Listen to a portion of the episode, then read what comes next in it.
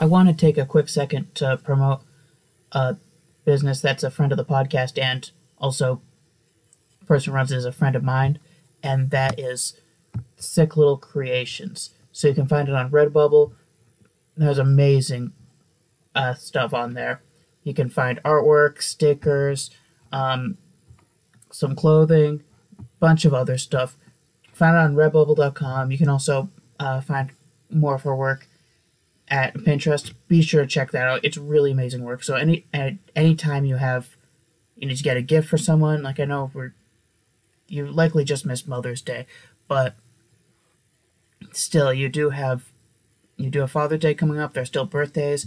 There are a variety of other holidays that you can go for. So definitely be sure to check that out. And that's Sick Little Creations, and you can find that on Redbubble, and also be sure to follow her on Pinterest as well. Hi everybody, this is Matt Kirby, and welcome to a brand new episode of Groupie and Harmony, podcast about music. Today, there's a few things I want to get to, so I'll just dive into the self-promotion first. I have a Facebook page, it's called Groupie and Harmony. Make sure you give that a like, because I post whenever I have a new episode, whenever I have a new blog post for my music blog, Feeling Groupie, whenever I have any updates about either. Keep an eye out for the music blog. I'll have one post coming related to my one-hit wonders. That will be coming out in the next... I'm almost done with that one, so that'll come out really soon. And then I also will have another... I think I'll have another series that... or either series or standalone post, I'm not sure yet. That'll be coming out soon as well. So be on the lookout for that also. And then I also have a basketball blog. Is Baller trademarked yet? Be on the lookout for that. There's going to be a post that's coming out this week. I got bogged down with one post and then started up a new post instead. So that one, the one that I'm going to be coming out with is different tiers of different teams. Like, for instance, the championship contenders, the teams that are like in the playoffs, that look like playoff locks, and so on. So be on the lookout for both of those. Those will be coming out really soon. So today, my original thought was, because I wanted to look at a couple things originally, and like I talked about a couple things, especially since this was my last episode before I go on vacation tomorrow. I wanted to do like a one that wasn't too long. Talk about a few things, and then Rolling Stone dropped their top 500 albums, or top 500 songs of all time, an updated list. So I'll be discussing that. I'm also going to be discussing a concert I went to on Sunday, which, if you don't count a free Celtic concert that my town sponsored, and then there's a couple other things first. So we'll dive in. First thing that I want to discuss is, in the last episode, I was intrigued by the battle for the number one spot for the top 200 between Drake and Iron Maiden, especially because those two were dueling it out in a lot of different countries. Ultimately, it sounds like Drake got the last laugh in a lot of the countries. In the U.S., he ended his newest album, Certified Lover Boy, ended up debuting at number one, whereas Iron Maiden's album ended up debuting at number 3, with Kanye's album dropping from number 1 to number 2. And that one, I'm thinking about doing, cause previously I'd done one week in the Billboard 200, I found really fascinating last year. Actually, it was almost exactly a year ago even, like a month away from that or so.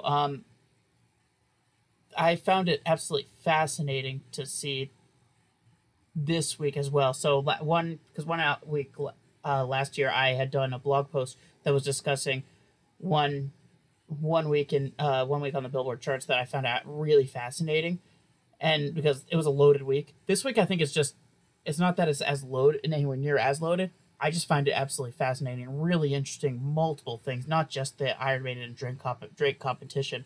There are a few other things that I found really interesting on there. So at some point, I'm probably going to do a blog post related to that, because I find that that kind of platform lends itself better rather than just discussing it. And then next thing that I do want to discuss, one thing that really saddens me a bit. So it had been reported that the Rolling Stones, because they're touring the U.S., or they were in the U.S., they weren't able to get back for Charlie Watts' funeral, which because of COVID restrictions, since they were in the U.S., which, I mean, I totally support the COVID restrictions, especially between countries. That's just so sad that, like, they weren't able to get back, to be able to get back there, though, in time for the funeral, especially when, like, something like that happens. But, I mean, geez, that's just devastating for them. So thoughts and prayers go out to them and also to Watts and his family, loved ones, friends. Next thing that I want to discuss briefly. So, Mike Patton, most known for being the lead vocalist of Faith No More and Mr. Bungle, has announced that due to mental health issues, he is not going to be touring this year, which means that Faith No More and Mr. Bungle are both going to be canceling their tours. And what I will say is that, I mean, especially as someone who has dealt with a variety of mental health issues, props to him for recognizing that he couldn't function, he couldn't go on with it, and that he needed to, like, do what he needed to do to get better. And I know some people, like, will complain and be like, come on, just do your job. As someone who actually was hospitalized because I couldn't stop thinking about killing myself at one point, sometimes with mental health issues, you literally can't. So props to him for recognizing that he needed to do whatever was necessary. So so there's a few festivals that they were going to be doing. One of them was Riot Fest, which is scheduled to happen this weekend in Chicago. And Faith No More and Mr. Bungle were scheduled to perform both of them. Or, I'm sorry, they were both scheduled to perform that one. So Faith No More has been replaced by Rise Against on that Saturday. And then Mr. Bungle was set to perform on the Sunday. They were replaced by Anthrax. So those two will be performing there in their places.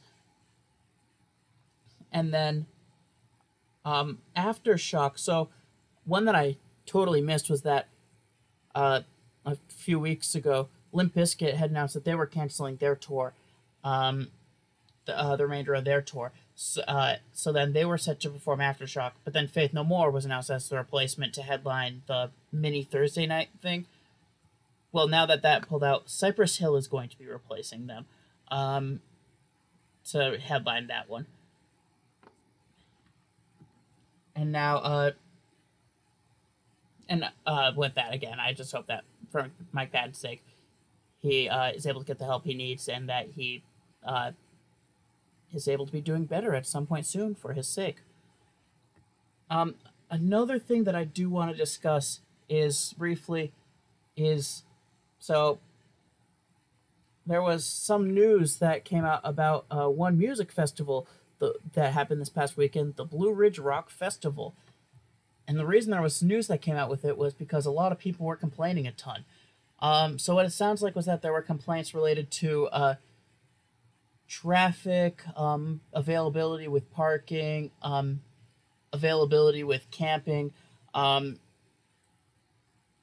people being able to get in and out without a wristband that they were supposed to have, and some other things. So, and I think it's interesting because it's sounding like that some of that reminds me of what happened with Epicenter when I went. Now, admittedly with Epicenter, they didn't have, like, issues on the days that I went with people sneaking in or anything like that, and I don't know what the camping if there were any issues with the camping situation. So I think that so when I was there, of course, even with my first episode, I was still a little bit bitter with how some of it went. But I think now, in retrospect, I think that while some of it was brought upon themselves with Epicenter, some of it is like, okay, there's only so much they could do there, so I can look at it a little bit more sanely. So, so now I think I'm able to look at this one in the same kind of manner now. So it sounded like that they did it in a really rural area, so that meant, so they had insane traffic, which is kind of like Epicenter.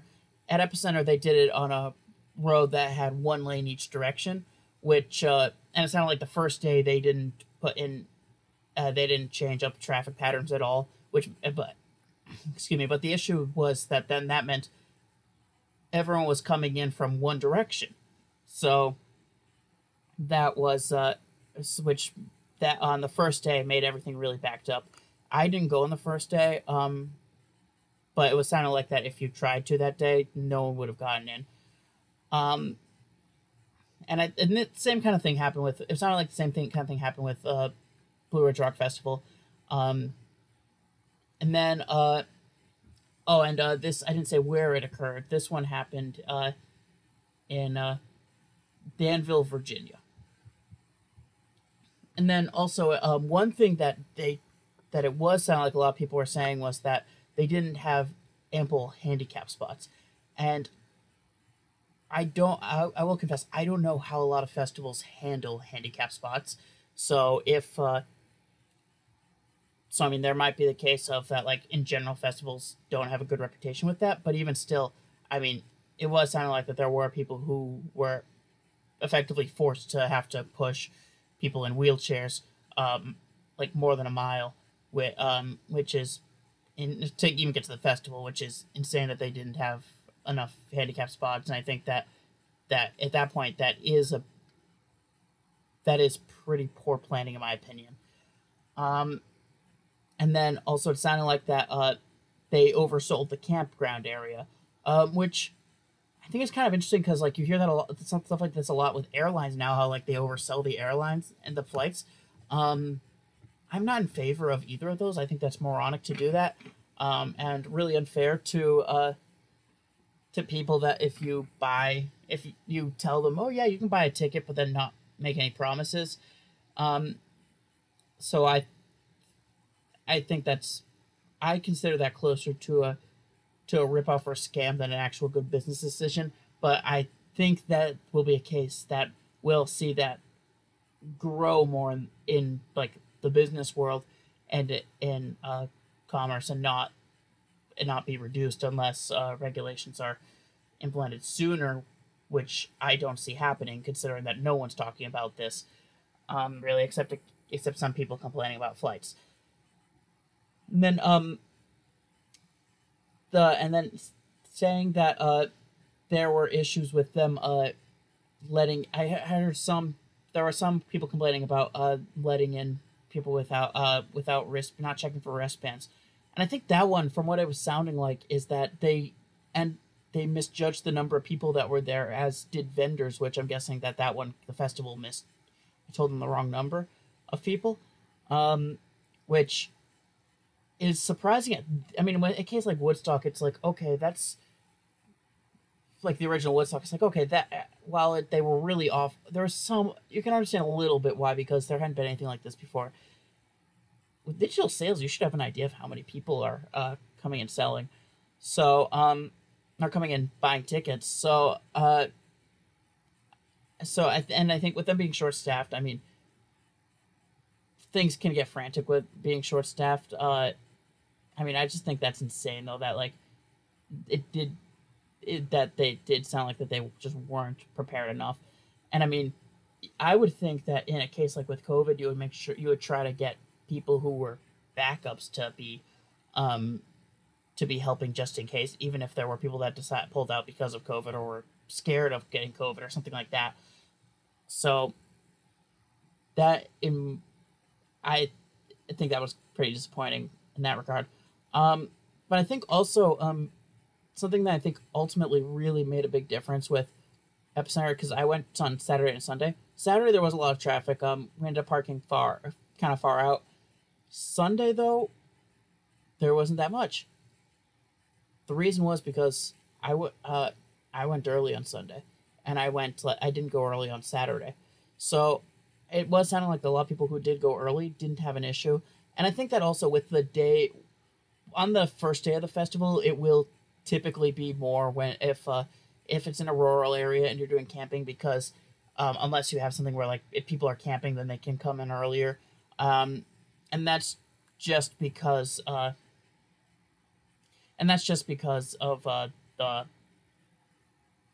of the fact that you have, like, just everyone coming in at the same time and more people coming in. But even still, I mean, if you go in earlier, because any festival I've been to, if I went early, I never had any issue with parking. If I went later, it was a nightmare to find parking. So that's just something that is typical with festivals. So, I mean, if you really are like, oh, but I couldn't get merch because it got sold out. I couldn't find parking as easily because it was packed. Well, go earlier in the day. That's just something with festivals. But if you say, oh, well, I couldn't, then deal with the issues with parking. But I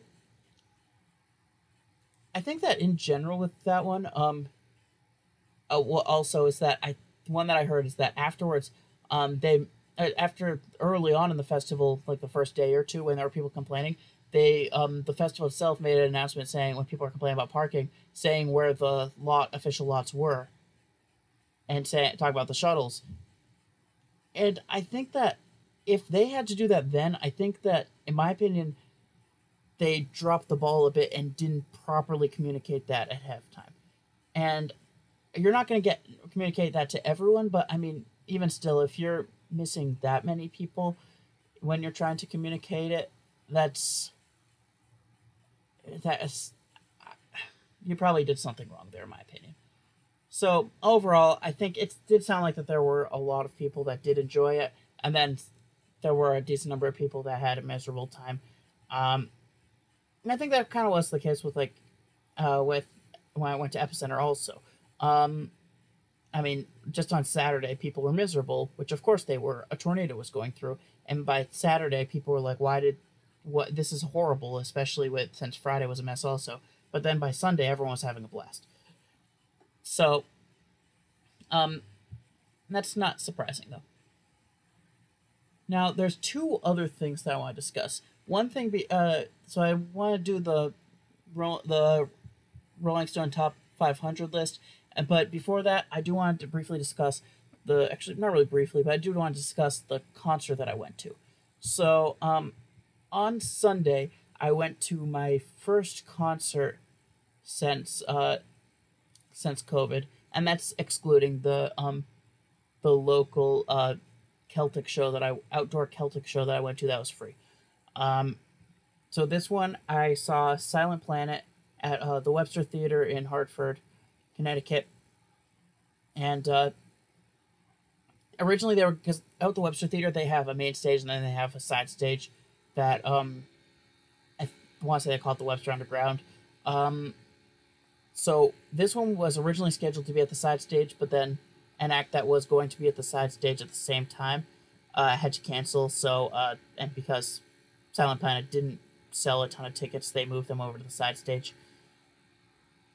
So they, what I will say is that it was an awesome show. I loved it.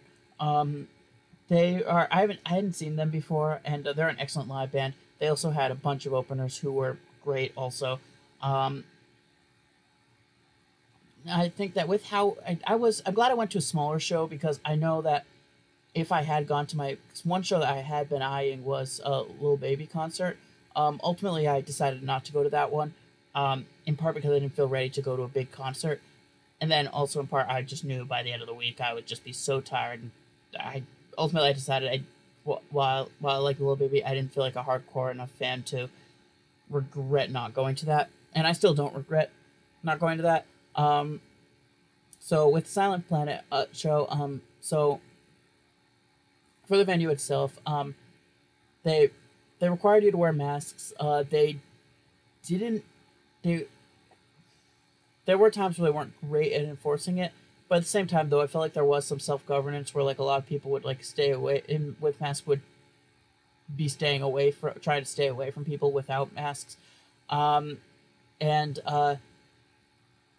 Even with mosh pits, they, if it looked like that, well, I don't mosh, and I was in the back the whole time.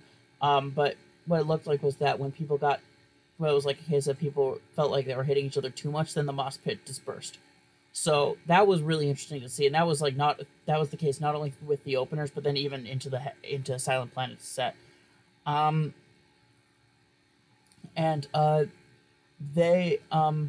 And also, so with Silent Planet, one thing that they do is they typically will encourage crowd surfing and stage diving, which in this one they actually asked not to do that.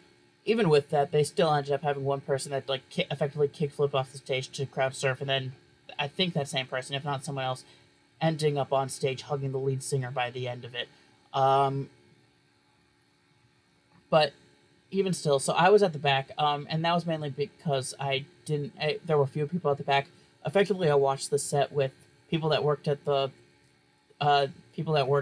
theater, and then some members of opening acts. But I had an awesome time. I'm really glad I went to that show. It was a lot of fun. I didn't feel like I was at risk, especially since I was further back. And since I was further back, I was able to, like, I even was able to be, like, 6 feet apart from people. Well, that would have been tougher if I was closer up, but I think for my first show, I did want to be further back. So I am glad that I went. I had a great time. And I'm going to a couple more concerts this weekend, so I'm really excited that I got those initial nerves out of the way. Because as much as I do want to go to concerts again, I admittedly was a little bit nervous with how it would all go. And, I mean, because, like, I mean, I take COVID seriously. And I know not everyone does. So that was the main reason. But ultimately, I'm glad that it went well. Now, the last thing that I want to do is discuss Rolling Stone's newest version of the 500 greatest songs of all time. So this is the third time they've released that. They previously released it in 2003, I want to say. I don't have it up, but I think it was 2003 and 2010, I think, was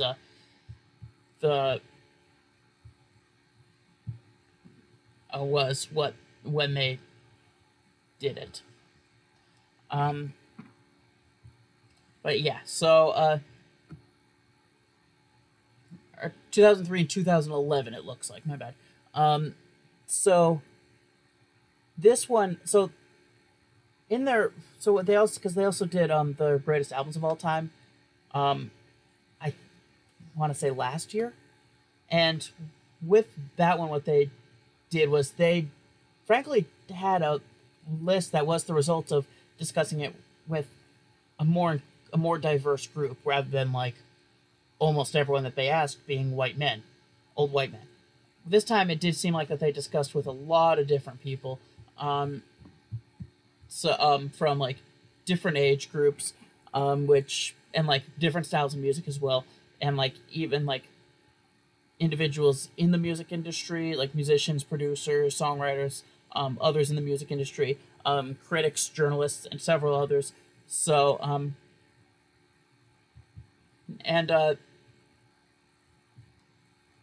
also to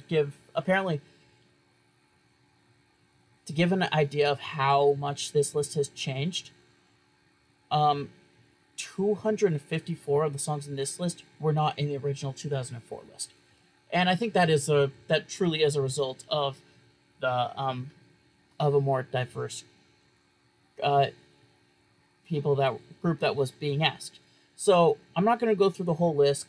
I'm not. That's just torture. What I'm thinking is about doing highlighting some things that I think are kind of surprising that were in there, or like maybe are interesting to see them rise so much or fall so much, something like that. I'm not quite sure how I'm going to do that in the blog post. I haven't decided yet how I'm going to do that yet, but I'll figure something out in the coming week or two, and I'll do that.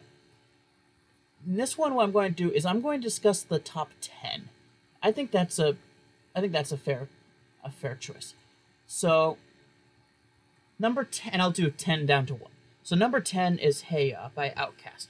So that one, I'm not too surprised to see that rise, because I mean, that one's a case. Because I mean, it wasn't included in the original list because, well, it was released months before the original list came out. But then it But like even by like the 2011 list, it was already at 182. And it was already like being considered like one of the like a legendary song already. So I figured it would rise. And I think that even in recent years it has gotten more popular, because I know, like, for instance, NME even in 2014, by then had already ranked it at number 18 on their their 500 greatest songs of all time. So I'm not too surprised to see it in the top 10. Would I have predicted it going into it? I don't know. And I think that was just because I probably wouldn't have predicted a ton of these, just because, or I wouldn't have even attempted to predict a ton of these, just because I really wouldn't be sure, just with the new group of individuals being asked about this. I wasn't sure how that would shape up. So one thing that's interesting with that one is that there would be some, including myself, that point out, well, is this one, no disrespect to this song, but is this even Outkast's best song? And the case against that would be B.O.B. Because I think that one, because I think that one is an exceptional song too. But even still, I think that I'm not surprised to see Hey Ya get over B.O.B. in this kind of case. It's an excellent song. Number 9 is Dreams by Fleetwood Mac. So this one is this one, I will confess, I think this one really did benefit from being it being recent with the recent TikTok video with the song playing with the I can't think of what type of cranberry juice, Ocean Spray maybe, whatever that is. So I'm not too surprised to see it ranked really high. I think this one kind of reminds me of the case where after the documentary film The Last Dance came out, where when ESPN released their top NBA players of all time, and several Bulls players were ranked, or and in general players that were discussed in that, especially Bulls players, were ranked higher than they had been previously. So I think this is kind of similar to that. Should it be there? I don't know. I think there's a case to be made. I mean, it's an excellent song. I think whenever they Rolling Stone releases their next version of it, in other words, look out for approximately another 10 years. I don't expect that this one will still be in the top 10. And I mean, that's, you know, this will happen sometimes for songs like Rise, Fall, etc. And I mean that happens. Number 8 is Get Your Freak On by Missy Elliott. That's interesting because that one really rose a lot because in particular well, first off, when Rolling Stone released their best songs of the 2000s, that one was ranked 14th on that one, and it was in 2000, and in their last list it was ranked 466th on for their greatest songs of all time. But at the same time, though, NME had like placed at 17th of their 150 best tracks the past 15 years. So, yeah, I probably wouldn't have predicted that one would be so high up. I think it's a fair choice. It's an excellent song. I have no idea where it would be on my list, but that one is really just a case of just being like, just haven't really thought too much about my list after the top five. But yeah, I'm not opposed to that by any means. I think it's an interesting choice, really cool choice, to have there. Now, number 7 is, spoiler alert, the Beatles' top song on this list. They have multiple, including 3 in the top 25. Strawberry Fields Forever. Yeah, I think that one is an interesting one. I think that it is really influential in psychedelic music. A lot of people do consider this one one of their best songs, which is interesting, especially since Hey Jude had been ranked number 1 for a while, and I felt like there was a case of people being like, well, was that their most influential song even? Is that actually their best song? So, I think that, and then, it had consistently ranked in the top, the top of greatest songs of all time. Like in 2004, it ranked 76th rather on Rolling Stone's list. And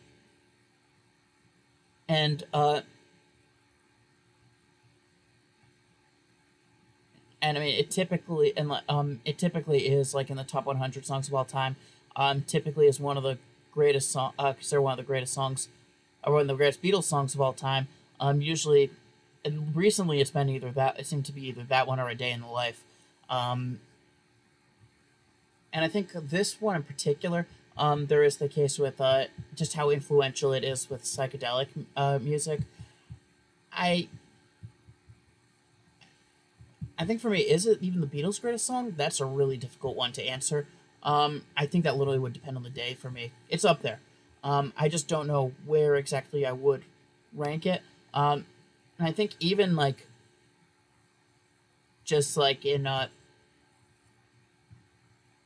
there are times where I'm like, where I have it lower, but then other times where I have it higher. And I think really that's just my thought process of how much I am considering how influential it was on psychedelic music and in turn rock music of not only the 60s, but then even like the 70s and then in turn the 80s. And especially like, even like when you do have like certain artists that still are influenced by psychedelic or like neo-psychedelic music, or like psychedelic pop artists that are big. And I think that like, look no further than like artists like MGMT or Tame Impala kind of thing, and then you gotta figure that that it's not too surprising to see it there.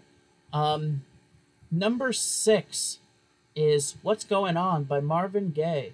That's interesting because this one actually ended up dropping a little bit.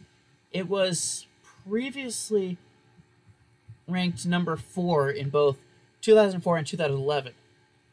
So to see it as drop a tiny bit is interesting. That one was more so just because a few other songs had risen, which, I mean, I know some people would say, oh, that should be higher though. Well, which of the top 5 then do you drop out? And that's the case of what happened there, I think. And we'll get to those in a second. But I think, I mean, that one's a legendary song, really important to music. I think it's fair to include in the top 10. And I mean, I think that one really does come down to a case of where in the top 10 it comes down to, well, who do you have it above in the top 10? So, yeah, and there are some publications that don't have it in the top 10, but it consistently seems to be in the top 100. Frequently in the top 50 also, so I think that's a fair choice to have that in the top at number 6, especially considering the others that are in the top 5. And now for number 5, "Smells Like Teen Spirit" by Nirvana. That one is not surprising to see in the top 5, in my opinion, especially because of a lot of I think that because especially a lot of people have like grown to like grunge music more, especially in recent years, especially seeing that, which is interesting because like, I think you see like post grunge music get like a bad rap a lot of times online, but then it's like people are like, oh, it's not the same as grunge music. Well, yeah, no duh, Sherlock. It's, I mean, that tends to happen when you have, like, I mean, look at glam metal. It's not the same as metal.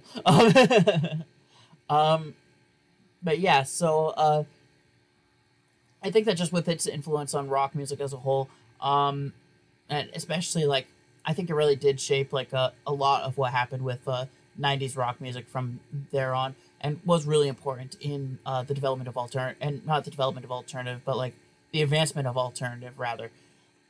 So, it's consistently been in the top 10 for a Rolling Stones list, I do believe. I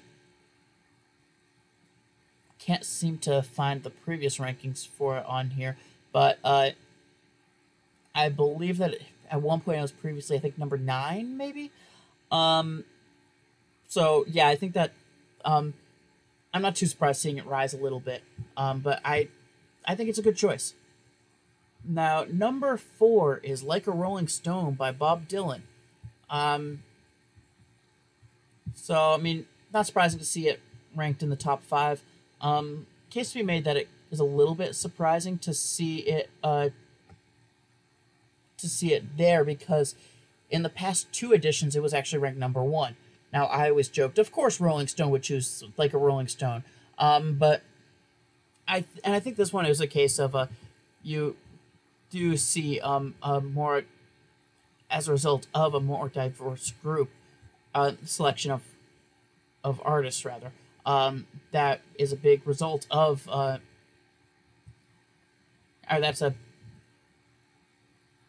that's like a bit, consequence of that this falls a little bit, and I'm not opposed to that. I don't have it in my top 5 for greatest songs of all time. I mean, I don't know where I would rank it because, again, I only have my top 5 set in stone. But I, and what I will say also is that that is the top song made by a white artist. So I'm not too surprised to see that where it is then. Number 3, A Change Is Gonna Come by Sam Cooke. I love that song, and I am excited to see it in the top, not only in the top 10, but as high as it is. I know in the original edition they had it ranked, they had it ranked number 12. So I think that's I think that's awesome to see it rank so high, and I think it's not too surprising because it is because it really is a civil rights song, and in particular it was discussing the struggles of in particular being black in America, and especially after he and his crew was turned out of a whites-only motel in Louisiana. So I'm not too surprised given the last couple years that one rose, and I think it's a great choice. Number 2 is Fight the Power by Public Enemy. I think that, so I will confess, I don't have this one in my top 5. But I think it's a fair choice for the top 5. Yeah, I mean, even in, like, it's show how crazy it's risen. Even in 2004, it was ranked number 322 on their top songs of all time. And I think that one is, I think it is, like, a really important song. And, again, given the recent years, that's not surprising to see it that high. It is really important. Really important song,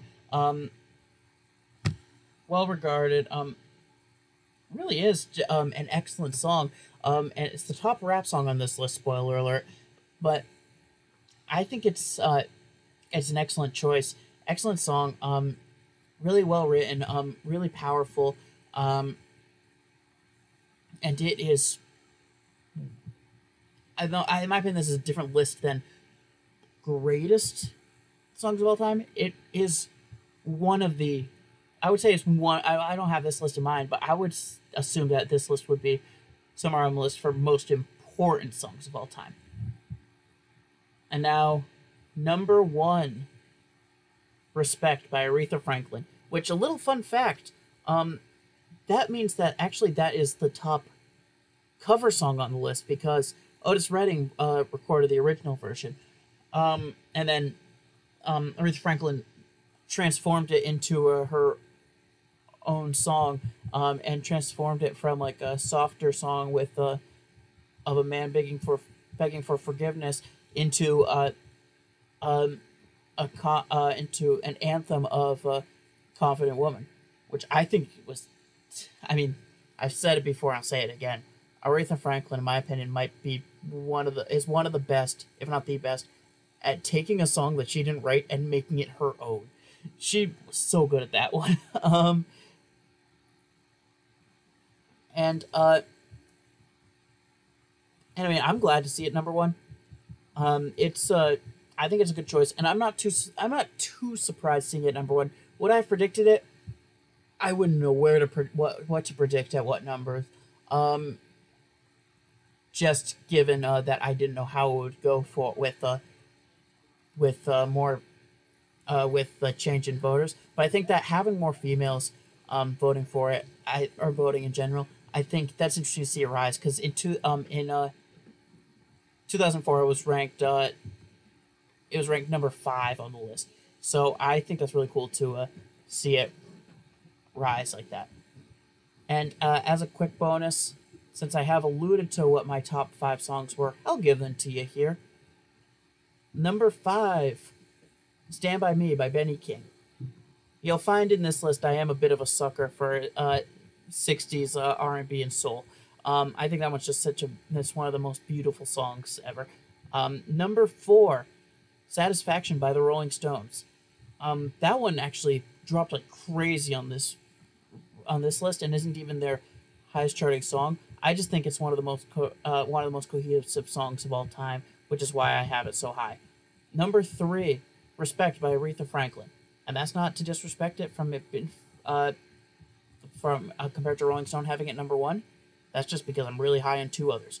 Number 2, one that isn't even on the top 25 on Rolling Stone's newest list, and I don't think ever has been, Layla by Derek and the Dominos. That's another one I think is just such a beautiful song, and I think it's so cool, because it was the first, I believe it was the first notable song to, the first like really popular song to have the a guitar solo played with a bow on it. So I thought that was a really cool idea, and the way that they did it just worked out perfectly. And number 1, A Change Is Gonna Come by Sam Cooke. I think not only is it like the lyrics just absolutely incredible, but I think just also it truly is the most beautiful song of all time, which is why I think that that the combination of influence and just how it sounds have to be considered, and I think that ultimately it's just because it's the best sounding song of all time, easily. It's just the perfect song in my opinion, and how it sounds. So that's why it trumps everything else. Now, I'll give a quick album recommendation because I want to. And the album I'm going to be recommending today, because I haven't done too many new ones on this one, I'm going to do one that was released last year. I don't want to do any 2021 albums, because then that might ruin my my top albums of 2021. But this one, actually was one of my favorite albums right now, or at least since it was released, it has been, and since I listened to it especially. That one would have to be Punisher by Phoebe Bridgers. So I had this one actually as my number 1 album of 2020. Admittedly, was really close between that one and Grey by Moses Sumney, but ultimately Punisher just edged out Grey, because I'll be blunt, because I thought both were perfect albums, but I just thought that Punisher, I felt like I could more easily justify it. So, so with Punisher, I think that it was really interesting. Phoebe Bridgers, her lyricism was brilliant in this one. So many songs that are really good lyrics. It ended up being like, a lot of critics considered it one of the best albums of the year. She ended up with multiple Grammy nominations as a result of it. So I think some of my favorite song really depends on the day with that one. Kyoto is probably my favorite, although Moon Song is also an excellent song, an absolutely beautiful song. Halloween is another one that is really well written, and it has a collaboration with Conor Oberst, which I think, and it was a great collaboration on that one. And then I See You is also a really cool one. Some really clever lyrics on that one too. And that's the thing with like a Punisher, is that throughout there's, I think it's just some lyrics that are just so memorable. In Halloween, they have I don't remember the exact line, but it was something jokingly saying something along the lines of, when complaining about living by the hospital, I always joke that if they wake you up, that someone better be dying. And then I See You, I think had the line, I hate your mom, I hate when she opens your mouth. It's amazing to see somebody could say so much without knowing what they're speaking about, something along those lines. And just really, brutally honest, clever, really funny lyrics in, like, a more serious song. I think it's really cool how she did it. In my opinion, there really isn't a bad song on this album. I Know the End is another one that's a great one. That's the last one on there. Graceland 2 is really cool. Garden Song is excellent. Really, I think that this one is just an excellent album. So well written. I think that Phoebe Bridgers, this is only her second album, and she's only 27. So I think this album in particular really just showcased, while her first album did get great reviews as well, this album just really showcases just how talented of a songwriter she is. And I'm really excited for the future for her. I think this one was her big breakthrough album. I'm really excited to see what happens from here for her. And I hope she gets more popular, because I think my mindset with that a lot of times is that when artist gets more popular, their music is more accessible. Mostly, of course, there's some exceptions, but still, I'm rooting for her here. This album isn't for everyone. It's like musically, it's probably some blend of like indie music, folk music, and emo. But it's probably best classified as indie. But overall, I would highly recommend this one. I think that I love the album. I think it's excellent. So if you're able to, and if that style, those kind of styles of music pique your interest, I would definitely recommend checking it out. So that's all for today. Thank you so much for listening.